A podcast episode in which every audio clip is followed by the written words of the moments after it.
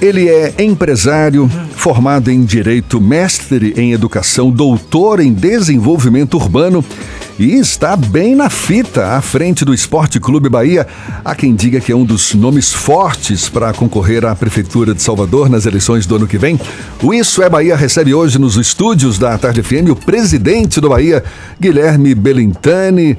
Você poderia estar chegando hoje para anunciar que o Bahia está entre os seis primeiros colocados na Série A, mas ainda não é dessa vez, né? Bom dia, Belintani. Bom dia, Jefferson. Bom dia, Fernando. Bom dia a todos aqui no estúdio, a todos os ouvintes. Prazer enorme falar com vocês. Parabéns pelo programa, né? Eu acho que o Grupo à Tarde está mais uma vez dando um passo à frente, né? Com o papel que tem de grande integrador de comunicação da Bahia. Né? Eu acho que a Tarde sempre fez isso, né? Sempre foi aquele jornal que chegava em qualquer lugar, que chegava onde a gente menos imaginava e agora está fazendo isso um novo, de uma nova forma, né? É, com a, a, a, rede de rádio é, cada vez mais ampliada e também no portal. Acho que está de parabéns aí, parabéns e vida longa ao Isso é Bahia e a vocês todos que estão trabalhando aqui nesse novo projeto, né?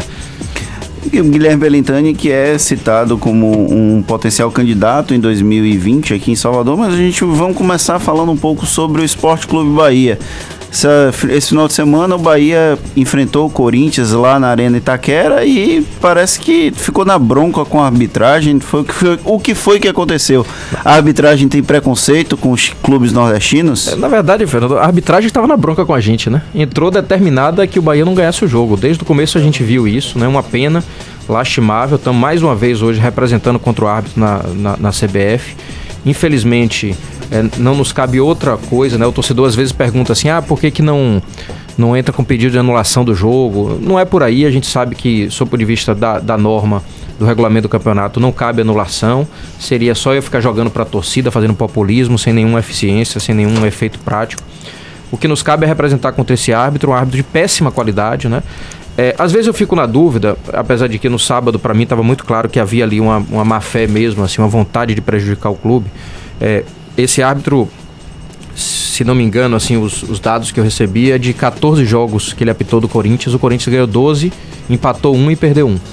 Então, assim, realmente é um árbitro que, quando entra no jogo do Corinthians, fica difícil ter outro resultado. Você está criticando a arbitragem, mas você é um crítico do futebol da CBF em ah, geral, né? Claro, com certeza. Né? Eu critico o sistema, né? A gente tem diversos, e apesar de eu, de eu fazer sempre críticas com o objetivo de construir, estou no dia a dia lá na CBF, faço parte da Comissão Nacional de Clubes que foi eleito pelos outros clubes da Série A para ser um dos representantes, né? A comissão elegeu dos, os 20 clubes elegeram cinco clubes para representá-los e o Bahia foi um dos eleitos. Então eu participo desse dia a dia na F, estava lá na semana passada em Brasília, na discussão da lei das SAs no futebol.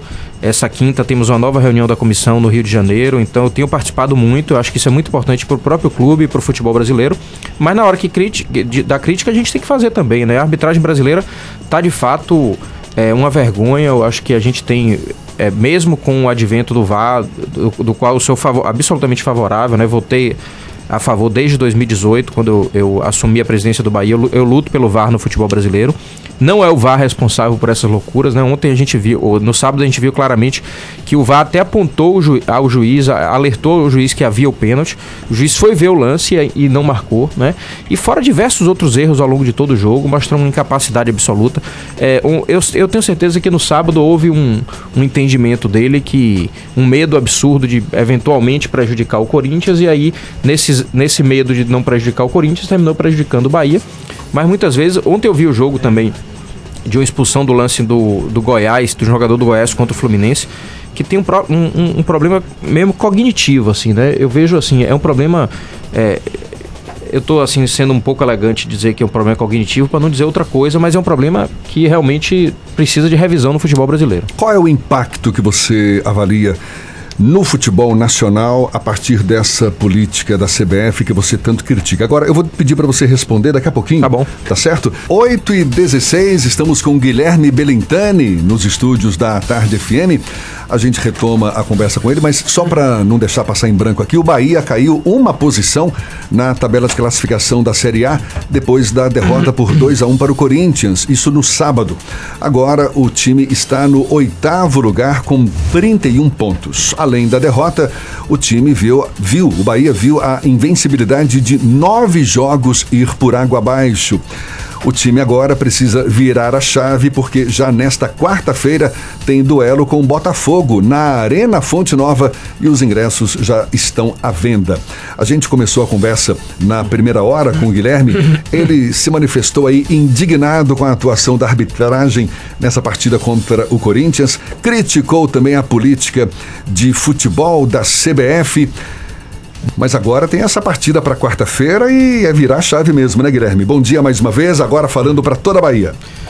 Bom dia, bom dia a todos que estão aí no interior do estado. Novamente aqui parabenizando o Grupo à Tarde por essa iniciativa. Acho que mais uma vez a Tarde dá um passo importante para consolidar sua história, que é de integração e de ser um grande veículo de comunicação, é, de troca de informações e de é, união de toda a Bahia. Né? Então, parabéns ao Grupo à Tarde. É, eu acho que quem lida com futebol, quem está no dia a dia, não tem tempo para se lamentar muito, né? A gente lamenta a arbitragem, lamenta um segundo gol que a gente tomou ali aos 30 minutos do segundo tempo. Mas o time fez uma boa partida, o time mostrou consistência. Como eu falo sempre, assim, a gente está agora conseguindo, independente do adversário, independente se é em casa, se é fora, conseguindo olhar no olho, conseguindo disputar cada partida até o último minuto é, e fazer com que a nossa competitividade nos, nos renda bons frutos agora e no futuro. Eu tenho certeza que o Bahia cada vez mais forte vai, vai voltando ao cenário nacional. Né? Você, gente... você é um crítico da, do futebol da CBF uhum. e qual é o impacto que essa política de futebol da CBF provoca no futebol nacional? Olha, eu acho que não é especificamente o futebol da CBF, né? Eu acho que é o conjunto, né? Não só a CBF, para não é, colocar a responsabilidade apenas em um ente, né? Eu acho que somos todos nós, dirigentes também, presidentes de clube, né? Que só se preocupam é, com as coisas de curto prazo. Os clubes têm uma gestão que normalmente quer resolver o, o salário atrasado, né? É, então, assim, não se preocupam com políticas de desenvolvimento do futebol brasileiro de médio e longo prazo. A gente tem procurado colaborar com isso, mudar um pouco esse perfil, trazer um, uma noção de um clube que se planeja e que pensa no médio prazo. Eu acho que isso vai transformar o Bahia, né? A gente ficar é, em geral, só reclamando não adianta nada. O Bahia tomou é, o lugar de protagonismo no futebol nacional, é, seja participando intensamente de todas as articulações é, e de transformações do futebol brasileiro. Agora, por exemplo, na discussão muito grande sobre a lei das SAs no futebol, o Bahia está participando intensamente disso. Estive em Brasília semana passada numa discussão com o deputado Pedro Paulo, que é o relator do projeto. A gente está agora, essa semana, com outra reunião, quinta-feira, no Rio de Janeiro, sobre também a lei das SAs e diversos outros temas do futebol brasileiro. Enfim, o que a gente tem procurado fazer é colaborar para que a gente não fique só reclamando, reclamando, reclamando, mas trazendo também propostas que mudem o cenário do futebol brasileiro. O Bahia tem se comportado através de campanhas. Recentemente teve a campanha contra a homofobia no futebol de uma maneira bem é, progressista com relação a temas importantes do ponto de vista social. Teve a campanha do, da paternidade responsável, agora a campanha LGBT. É uma mudança de paradigma do clube e dentro do contexto do futebol ou há um objetivo político eleitoral, como sinalizam alguns dos seus críticos nesse processo? Ah, eu acho engraçado isso, né? Se a pessoa não faz nada, ele é um. termina sendo um, um né, digamos assim, um mudo ou, ou, ou, uma expressão que eu usei outro dia, um cadáver político, né? Quer dizer, político não no sentido partidário, né? Todos nós que temos uma posição de, é, de protagonismo, de destaque em alguma entidade, em algum, a gente tem que fazer o que a gente acha para um país melhor, né? Sem comprar a briga do partido A, B ou C, sem entender que é, o lado tal tá certo, o lado tal tá errado, né? Não é nada disso. O que o Bahia tem feito é lutar por causas humanitárias, causas que são comuns às pessoas que querem conviver e querem um avanço social, né? Então o Bahia tem feito isso. É, e principalmente causas que têm identidade com a sua torcida. Né? Quando a gente lança uma, um, um forte uma forte comunicação e um programa de inclusão é, das minorias do, na, na, lógica do Esporte Clube Bahia, no dia a dia do Esporte Clube Bahia, a gente faz isso porque nossa torcida é assim, nossa torcida é negra, é pobre, é uma torcida que tem gays, que tem lésbica, tem, tem trans, é uma torcida que tem um, uma, uma, uma, origem indígena, como o nosso estado tem inteiro. Então, se a gente não, cumpre, não compra essas causas como, como elementos de defesa da nossa torcida, a gente está esquecendo aquele que, que nos sustenta e que fazem parte dessa história. Isso partiu do Esporte Clube Bahia ou partiu de Guilherme Belintani enquanto presidente ah, do hoje, clube? Hoje, como eu sou presidente, essas coisas se confundem um pouco, né? Não, não se trata unicamente de, um, de uma defesa pessoal, mas naturalmente a iniciativa também é minha como presidente, né? Quando eu assumi em dezembro de 2017 o clube. O clube tinha algumas posturas importantes, né, é, de viés social, digamos assim. Tinha já uma parceria, por exemplo, muito importante com as obras assistenciais de Irmã Dulce, mas ainda não assumia, e eu entendi que era hora de assumir, o protagonismo e a defesa de causas importantes. Né? E aí a gente montou o núcleo de ações afirmativas dentro do clube, com funcionários, com, com é, voluntários. E dentro desse núcleo tem pessoas de vieses é, políticos absolutamente diferentes, né? Mas a gente escolhe ali causas que são comuns ao povo brasileiro, ao povo da Bahia, ao cidadão de Salvador.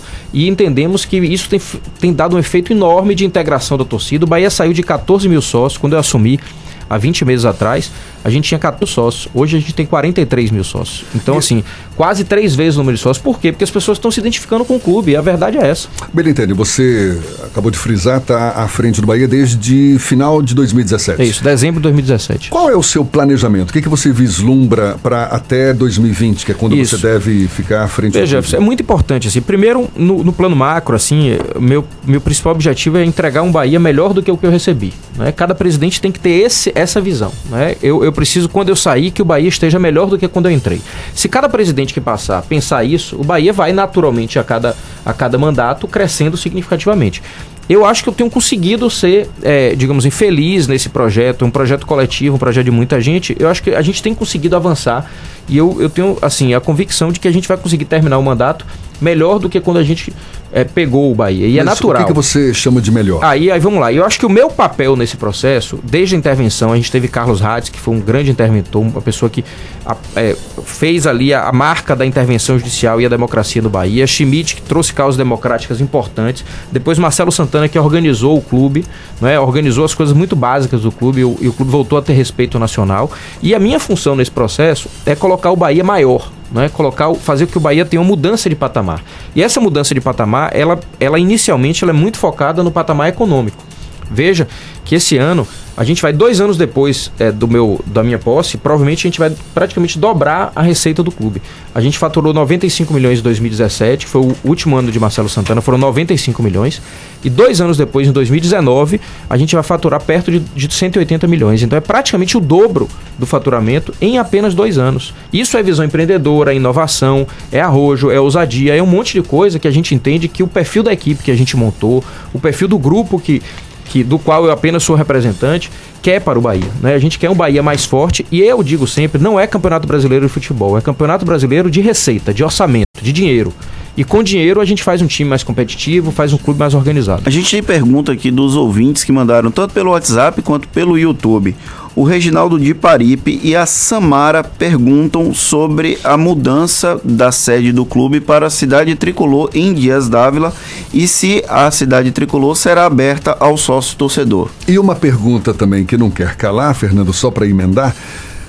Vai ser candidato à Prefeitura de Salvador Guilherme Belintani no ano que vem? Mas olhe, vai responder daqui a pouquinho tanta pergunta dos os nossos ouvintes quanto essa. A gente volta a conversar com Guilherme Belintani, presidente do Esporte Clube Bahia.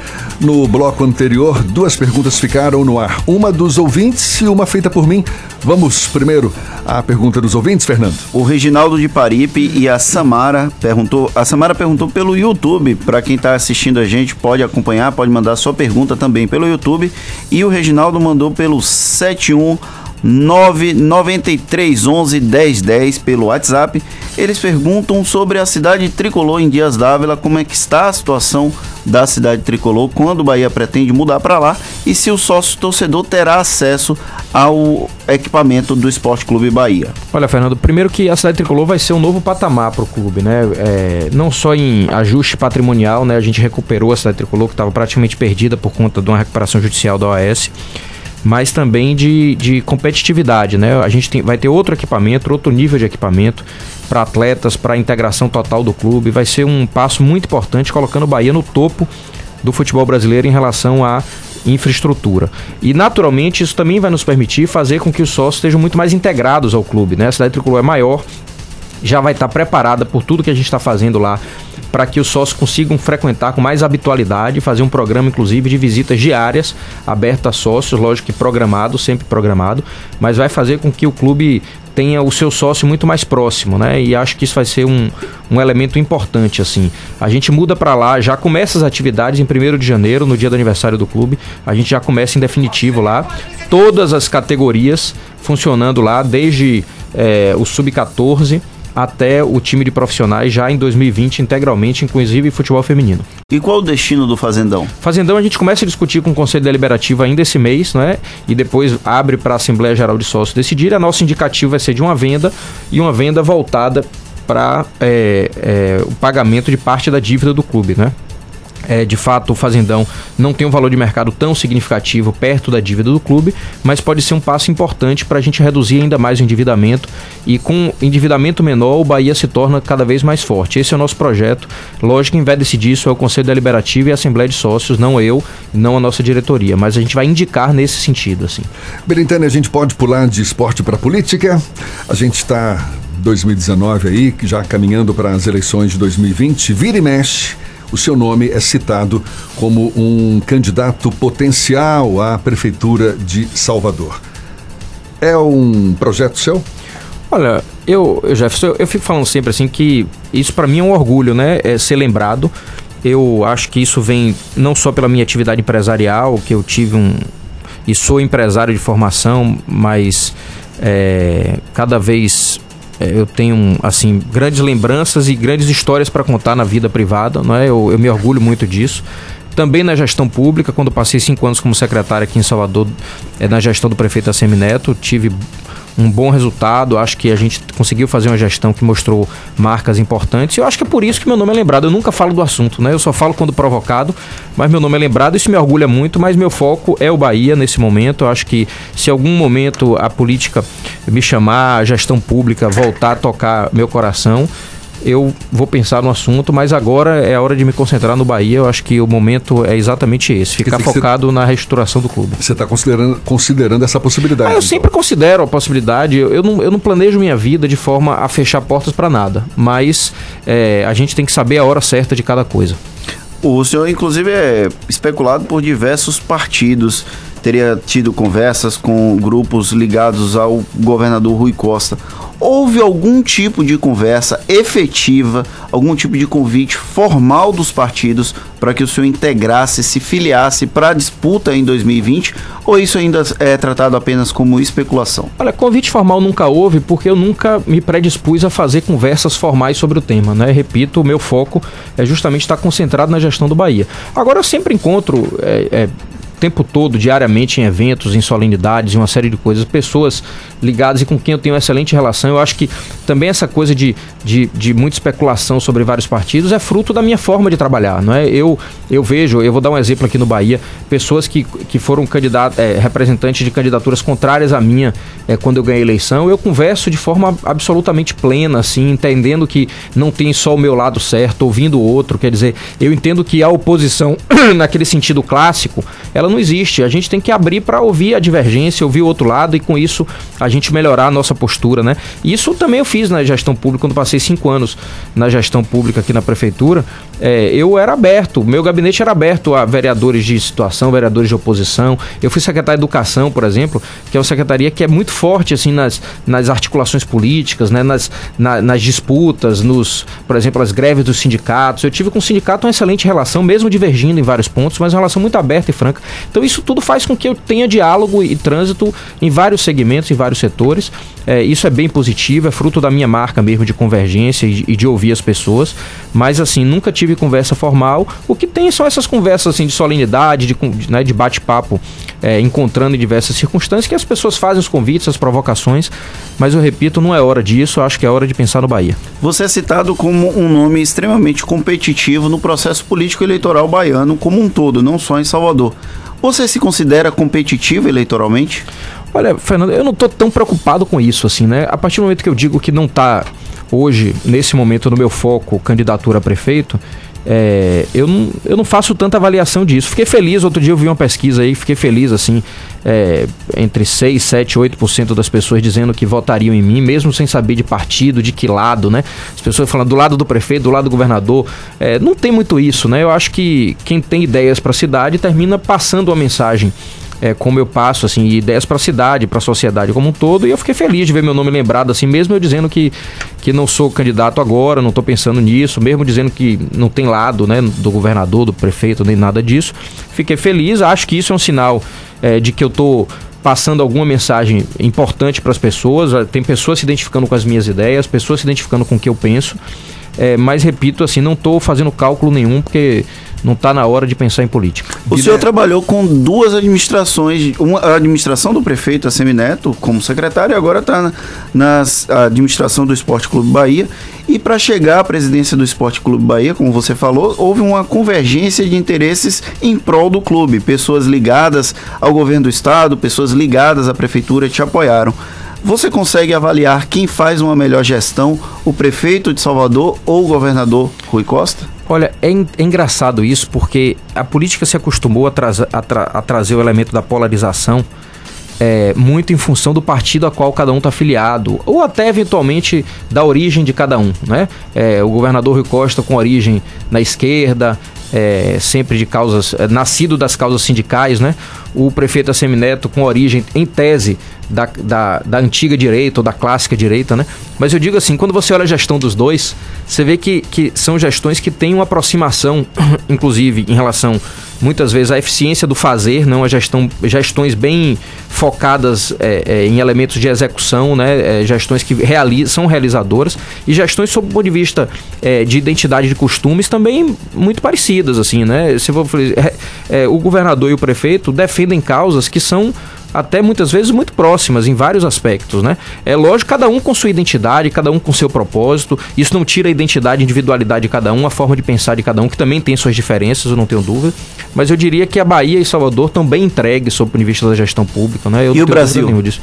Aí eu já discordo um pouquinho, Fernando. Eu, eu, eu de fato, aí é uma, é uma posição minha, assim, eu, eu, eu, eu tenho uma, uma visão absolutamente crítica sobre o que acontece no país hoje. É, e repito, sem achar aqui que tem um lado todo certo e um lado todo errado, né? Eu não quero incentivar aqui o nós contra eles ou achar que é, é, é uma. Enfim, é, há uma polarização plena no país. Eu acho isso é ruim, isso é ruim. É, mas de fato termina o que a gente vê, a condução do país hoje termina mostrando que tem alguma coisa muito errada para ser consertada. Belintani, você é mestre em educação, tanto que foi secretário municipal da educação na gestão do prefeito Assemineto, doutor em desenvolvimento urbano. Caso essa candidatura se concretize, quais as grandes causas devem conduzir, seja a sua candidatura, a sua campanha, seja como um possível prefeito? Olha, Jefferson, eu não vou falar aqui por mim, né, como minha candidatura, porque, repito, não estou colocando isso como foco, né? Mas é interessante como a cidade de Salvador é, ela ao mesmo tempo que ela, ela vem amadurecendo no, no pensamento político, né? Eu acho que isso é um, é um é uma coisa muito positiva. As pessoas estão se envolvendo cada vez mais com a cidade, as pessoas estão aprendendo cada vez mais a lutar e a perceber os seus direitos. Né? Eu acho que isso é, é muitíssimo importante. Ao mesmo tempo, é uma cidade que ainda carece de muitas coisas. Eu diria de duas principais, assim, né? Primeiro, precisa é, de um, um, desenvolvimento social mais pleno e de médio e longo prazo. Né? A gente é uma, cidade, uma das cidades mais pobres do país, uma das capitais mais pobres do país, e que precisa de forma, de forma muito clara ainda mexer na infraestrutura social que é ainda muito carente, há um esfacelamento absoluto do, do tecido social, né? A gente tem é, ainda como, como reflexos de políticas macroeconômicas mal desenvolvidas, é, é, de, de, políticas habitacionais não desenvolvidas, é o caso de Salvador, que sofre muito com, com a ausência de política habitacional, é, de, de, de, de, integração social mesmo, inclusive na área da empregabilidade, né? Eu acho que isso é muito forte, uma das capitais nacionais do desemprego. E por outro lado, além desse desenvolvimento social, desenvolvimento econômico, né? A cidade tem um dos maiores, menores PIB per capita do Brasil, entre as capitais. A cidade tem uma carência de geração de emprego enorme. A cidade não tem indústria de exportação. A única que nós temos é o turismo, que tem passado por crise sucessiva nos últimos 15, 20 anos. Então, assim, eu acho que desenvolvimento econômico e desenvolvimento social são duas coisas que precisam intensamente de políticas de médio prazo, né? E aqui, repito, eu não estou é, discordando das políticas atuais de governo e de prefeitura. Muito pelo contrário, eu acho que há um caminho de, de, de, digamos assim, de desenvolvimento das gestões muito, muito positivo. Agora, já que a cidade já avançou, já que o Estado tem avançado, quais são as políticas que vão permitir que daqui a 20, 30 anos a gente olhe para trás e diga Salvador fez mudanças lá em 2020, 21, 22 que hoje impactaram numa cidade mais moderna, numa cidade mais justa socialmente, numa cidade mais desenvolvida economicamente. Eu acho que está na hora é, de Bahia e de Salvador começarem a pensar assim, o que, que vai, se, vai acontecer hoje para que daqui a 20 anos a gente tenha uma história diferente, né? Como é que está a questão de Guilherme Belintani é, no Bahia hoje? O que é que você planeja para o Esporte Clube Bahia até o final de 2019, até o final de 2020, se você ficar lá até o final de 2020, o Bahia vai ser vai para a Libertadores, o Bahia qual, qual a sua expectativa realista para o clube? Olha, falando primeiro em relação a título e a aspiração de dentro de campo, eu digo que isso é consequência, né? Para mim tá muito claro. Eu não vou começar a medir aqui que esse ano a gente quer aquilo, isso, ano que vem a gente quer ganhar tal título, não existe isso. Futebol não existe isso, né? Se você começa a mensurar demais isso, você engana o torcedor. O que eu posso dizer é o que a gente quer um Bahia a cada ano mais forte. Isso tem um plano, lógico, financeiro, né? Eu quero continuar sendo o presidente que mudou o patamar financeiro do clube, fez com que o Bahia faturasse muito mais do que faturava, mas muito mais. A gente já vai esse ano praticamente dobrar o faturamento em relação a dois anos atrás com desdobramentos em organização do clube, administrativo financeira, redução de dívida, cumprimento do pagamento de salário, cumprimento das obrigações, melhoria de infraestrutura, porque a gente vai agora para a cidade tricolor e vai dar um salto. Eh, essa, a cidade tricolor vai estar entre os cinco melhores equipamentos é, de clubes de, de, clubes profissionais do Brasil. Não tenho a menor dúvida disso. A gente vai estar chegando no nível dos melhores é, e a gente ainda vai poder avançar muito mais. E, consequentemente, com retornos em campo, né, que é o que interessa ao torcedor.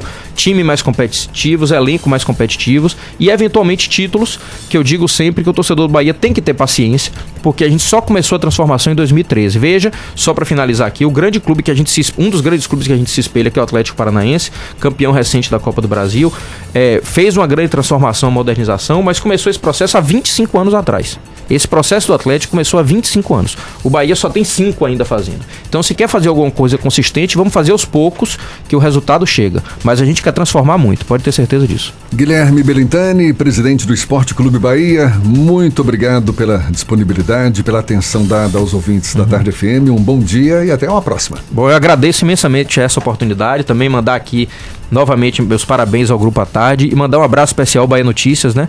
Esse portal também que eu tenho um, um carinho especial, vi desde o começo assim o desenvolvimento e, estando nesse projeto aqui, eu tenho certeza que o projeto fica ainda mais audacioso, né? Com a plataforma também digital muito importante. Então, parabéns também a, a Luzbel, a Fernanda aqui presente, a todos que cobrem lá o Bahia Ulisses, também meu abraço do Bahia Notícias, que, que cobre o Bahia diariamente. Um, a torcida tem um carinho muito especial pelo Bahia Notícias, pode ter certeza. Sabe por quê? Eu vou falar por quê aqui. Porque sabe que a notícia que tem lá, não, se tá lá, é porque tem um fundo de verdade, pode ter certeza disso. Se tem, tá, tá no Bahia Notícias, é verdade, pode ter certeza. Então, meu abraço especial a todos aqui do Bahia Notícias, mais uma vez ao, ao Grupo à Tarde, meus parabéns. Um abraço a toda a torcida tricolor aí do interior do estado. Obrigado por poder falar com vocês aí.